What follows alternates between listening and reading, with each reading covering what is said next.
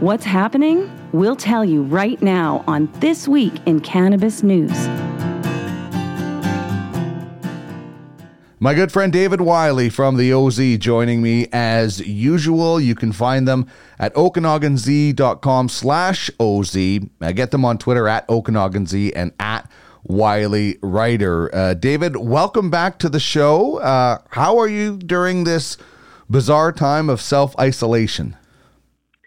Hello, hello. As always, good to talk to you. Uh, you know, I, I'm pretty decent. Everyone in my household uh, at the moment seems healthy, and yet we're uh, we are actually isolating, spending some time inside, uh, and getting real good at Fortnite. awesome. Uh, the the one thing uh, I spoke to um, uh, former uh, Edmonton Oiler Rob Schremp yesterday on one of my other podcasts, Sports and More, and he said, uh, you know, this is giving us family time that we wouldn't have had before. So. I guess uh, to find a silver lining is important during this time. And um, one of the things we're trying to do is we're trying to brighten somebody's day. We're giving away a PAX era courtesy of Plant Life. Really excited about that. And we're doing it through our cannabis question of do you name your accessories? Because I name everything. Like pretty much every cannabis accessory I own has a name. So do you do you name any of your accessories or will you start if you don't?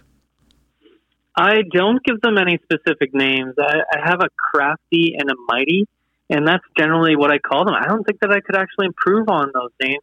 Uh, so now that you mention it, maybe maybe I'll give them some alliterative names in the future, like uh, Mighty Mike and there you go. Crafty Cam. I like it. Alliteration is fun, no matter what you are doing. It's uh, it's one of my uh, favorite things. Uh, one of our listeners said he names uh, his bong LeBong James. So uh, we're we're getting some uh, interesting things. Uh, bong Marley was one uh, that uh, it was a bong with several different whips on it, and and they look like dread. So I like the Bong Marley one as well. So uh, keep those uh, for the listeners and viewers. Keep those coming in, and uh, you could be eligible for the great prize pack uh, courtesy of. Plant Life. Uh, all right, David, let's chat a little bit about a few of the stories, and let's start with um, the cannabis industry um, making it well known that we want to be part of this support package for businesses in our country. Um, we don't want any special treatment, but we just want equality when it comes to support from the federal government. A whole bunch of cannabis companies have signed this uh, this letter that you mentioned. It's it's signed. Uh, and headed over to two high profile ministers. You got the Minister of Finance, uh, Mr. William Morneau, and the Minister of Innovation, uh, Science and Industry, Mr. Navdeep Bains. They're going to be on or have been on the receiving end of this letter. And the argument here is that the cannabis industry faces uh, what's being called economic stigmatization. Uh, and basically, they're we're, we're all calling on the federal government for immediate aid uh, in the midst of this pandemic. Other businesses have gotten it. Uh, this isn't this isn't a request for special treatment, like you said. This is uh, this is just we're asking for help for an industry that that basically added a cumulative total of eight billion dollars to the Canadian GDP over the course of the last year. And uh, these these stimulus measures would help and support an industry um, that's facing tough times, like every other industry right now. Um, we have challenges with employees.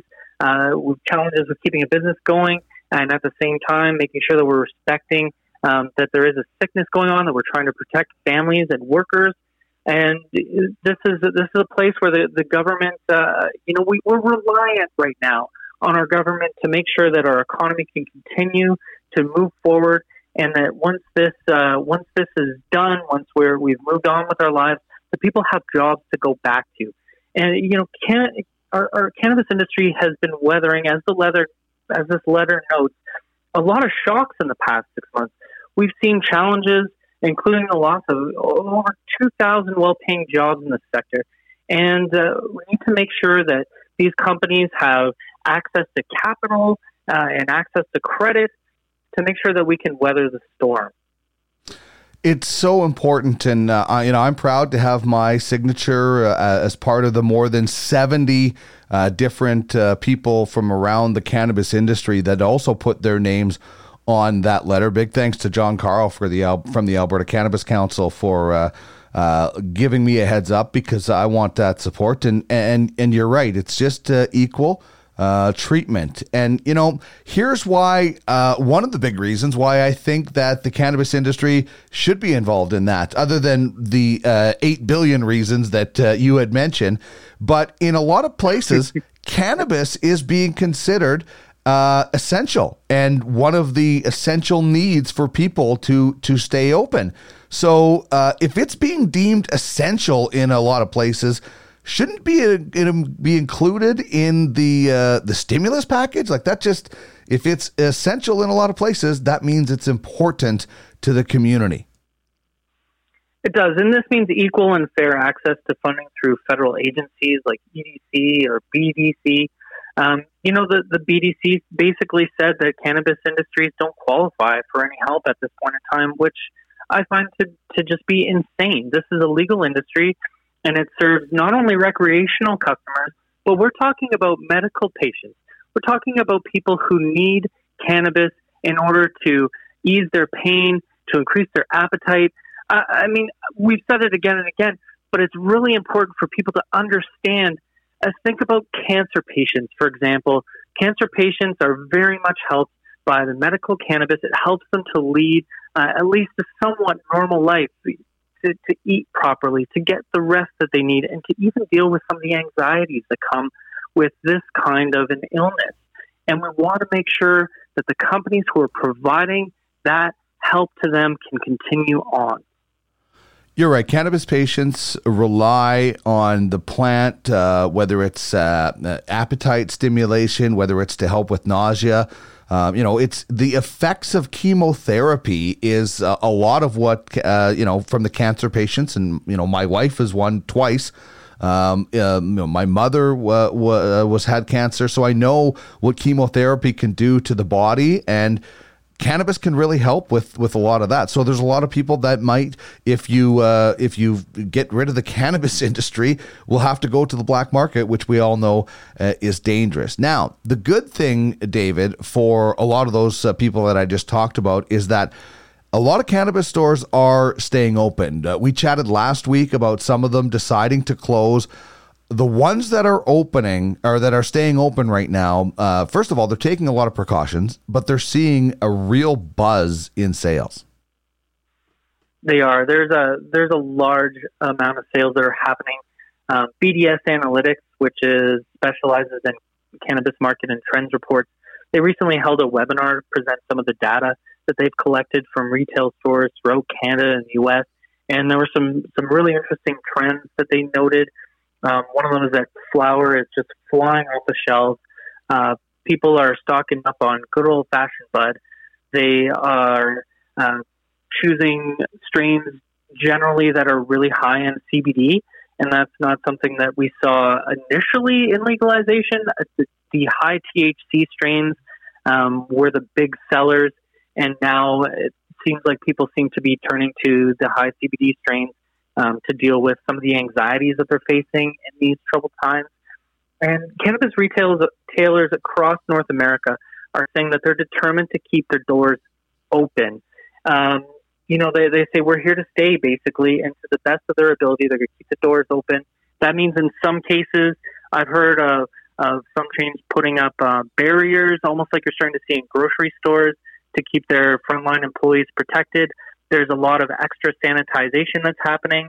Now, the, the BDS is, has noted that the supply chain is strong, so there's not a, a shortage in product as far as cannabis is concerned. But one of the one of the stressors that they're facing is that they can't get enough cleaning products, or in some cases, one of the retailers noted that they couldn't get enough coffee. So I'm sure that we can all uh, absolutely understand that need. Um, so basically, going forward, there's a lot of optimism based on the fact that Ontario, for example, has designated cannabis retail and production to be essential. That's following the lead of other jurisdictions that include San Francisco and Los Angeles. Uh, so that's going to be really important going forward. and it sets the tone as municipalities across the country really are grappling with those similar questions. And uh, BDS and a lot of us, of course, are hoping that municipalities, uh, provinces, uh, all the different jurisdictions are going to see the need to uh, to make these uh, essential businesses. Um, as far as other things, I mean, some of the retailers have characterized this time as being as busy or busier than 420. Hmm. And they're starting to experience uh, staffing shortages as this pandemic unfolds. Um, you know, some some employees uh, may just have a fear of being out and trying to take care of the safety of their families. Some employees are are falling ill, um, whether it's COVID or whether it's flu or cold, whatever it is. The precaution is to stay home if you're feeling sick. Um, but so far, uh, retailers are saying that they've been able to cover those gaps by assigning uh, more hours to the remaining staff.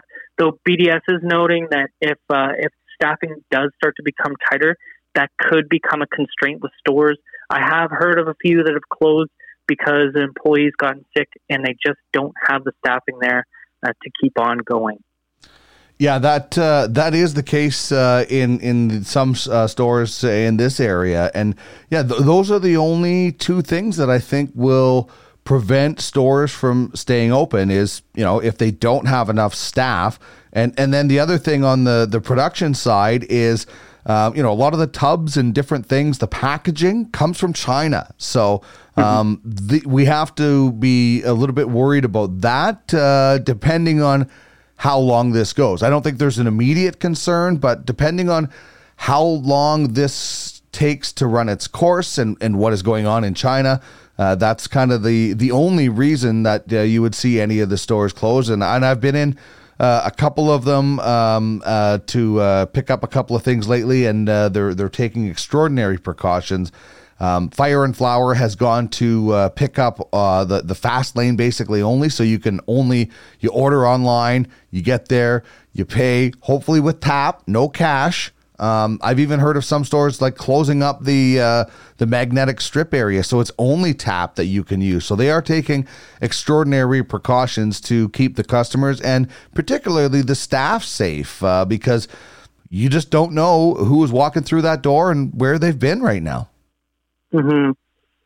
We're starting to see other trends develop too. Ordering ahead is starting to become quite popular.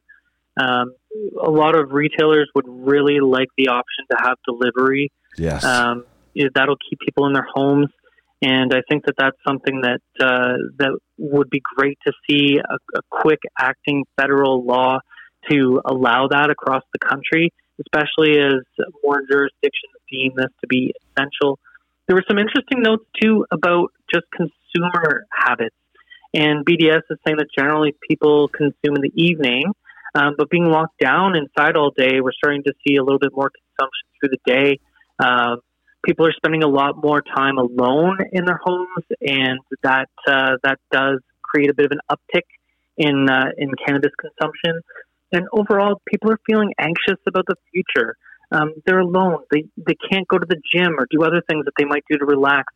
So we are seeing uh, an increase in consumption and a, a demand for more product. Um, so what you're seeing at the store level is, yeah, people are buying more flower and they are buying it in larger formats. Well, and th- this is why I think delivery makes sense right now. One of the fastest growing demographics in the cannabis industry is seniors.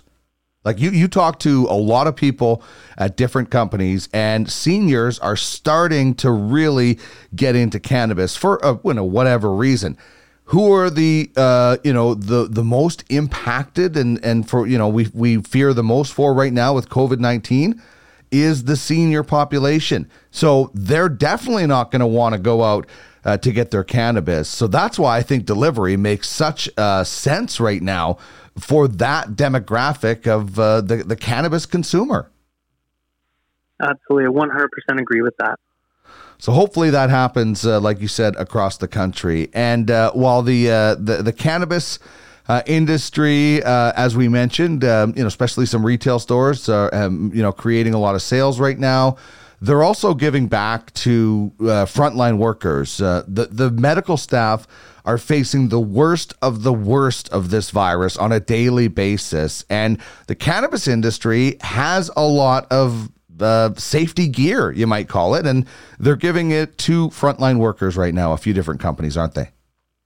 And we're so happy to see that. That, that kind of generosity is, is really needed right now. A lot of us in our everyday lives, we've seen runs on things that we need every day. Toilet paper went real fast for some reason or other. Uh, hand sanitizer, canned goods. You know, in my neck of the woods, one couple even went so far as to buy out the entire meat section at a local grocery oh store, leaving none for others. So that kind of selfishness and hoarding right now is unfortunately a fact of life. And from from my point of view, the run on face masks has been one of the most distressing developments that I've seen. It's leaving our frontline healthcare workers, those people who are who are treating your grandma, your grandpa, you know, young people who are are in ICU um, because of COVID, they're lacking protection because there's just unfortunately there's not enough personal protective gear to go around. So you know, enter the heroes that the cannabis industry really needs right now. And drawing from their own supply, we've seen several major cannabis producers, including Canopy Growth uh, and Hexo. They're providing hospitals with personal protective equipment, um, including face masks, gloves, and bodysuits um, from whatever they have in their surplus supply. Uh, so basically, this is the same kind of equipment that these licensed producers need to don um, when they're going into growing rooms to ensure a sterile environment and prevent contamination. And uh, at the moment, some of them have a little bit of extra. Uh, at a point where we're actually seeing some hospitals, if you can believe it, reusing protective gear hmm. um, because they just don't have it. That's not an ideal situation. Uh, we we talked a, a, little while ago about Canopy Growth closing uh, its two massive greenhouses in BC, and perhaps a silver lining to that shutdown is that the, the companies noted that they've been able to donate thousands of gloves and Tyvek suits and masks Good from stuff. those facilities to the frontline healthcare workers who need it. Uh, Hexo says it's donated about 150 N95 face masks to paramedic services in Quebec. Uh, and BNN Bloomberg uh, says that in its reporting, it's heard from other cannabis producers that are in the process of do- donating these supplies to. Unfortunately, it's not across the board. Um, cannabis companies do also need this gear, and like we talked about a little bit earlier, these are essential services. Uh, so some companies like Aurora, Organigram, Tilray, um, they just don't have the stock to donate. Um, but we're seeing other businesses, other companies now too, that are starting to uh, mass produce masks and protective equipment. Um, Bauer, for example, is is getting into the game, uh, and they're starting to create some PPE. And other companies too, like Tesla and uh, and Apple, are manufacturing and donating uh, some equipment that they have uh, surplus on.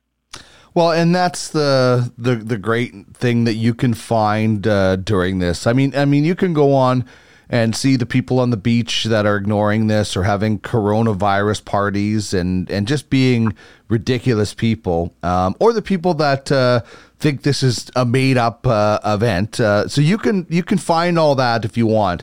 Uh, but you can also find the stories of, of people giving back and the uh, you know the, the the Broadway seamstresses that are out of work right now that are saying we'll make whatever we'll sew whatever equipment we'll go we'll do this and uh, the companies that have 3D printers uh, pitching in and, and the cannabis industry uh, is no different. Um, we all want to be friendly in the cannabis industry in general, and uh, I'm not surprised that uh, certain companies have pitched in to try to help out. And and that, like I said, is the one thing that you can find during this that that at least maybe can put a smile on your face or make you be proud that you're in this industry.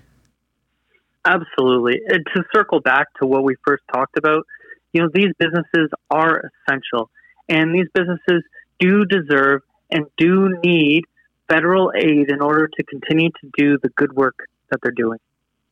Well said, David. Uh, thanks as always uh, for joining me. Um, I look forward to hearing more names of your accessories uh, in the future. And uh, uh, first and foremost, uh, stay well and stay healthy to you and your family. Thanks as always, David. Thank you.